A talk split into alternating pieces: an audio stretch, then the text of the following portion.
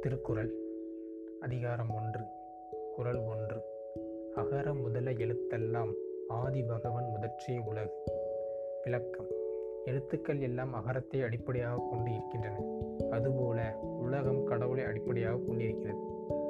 இதுலேருந்து நம்ம என்ன தெரிஞ்சுக்கிற வாரம்னா அகர முதல எழுத்தெல்லாம் அப்படிங்கிற பார்த்தீங்கன்னா நம்ம உயிரெழு உயிர் மெய் எழுத்துக்கள் இருக்கிறது பார்த்தீங்கன்னா அதில் உயிரெழுத்துக்கள் எல்லாமே உயிரெழுத்துக்கள் முதல் முதல்ல எதில் ஸ்டார்ட் ஆகுது? ஆ ஆங்கிறது தான் தமிழில் முதல் எழுத்து அப்படிங்கிறது முதல் எழுத்து.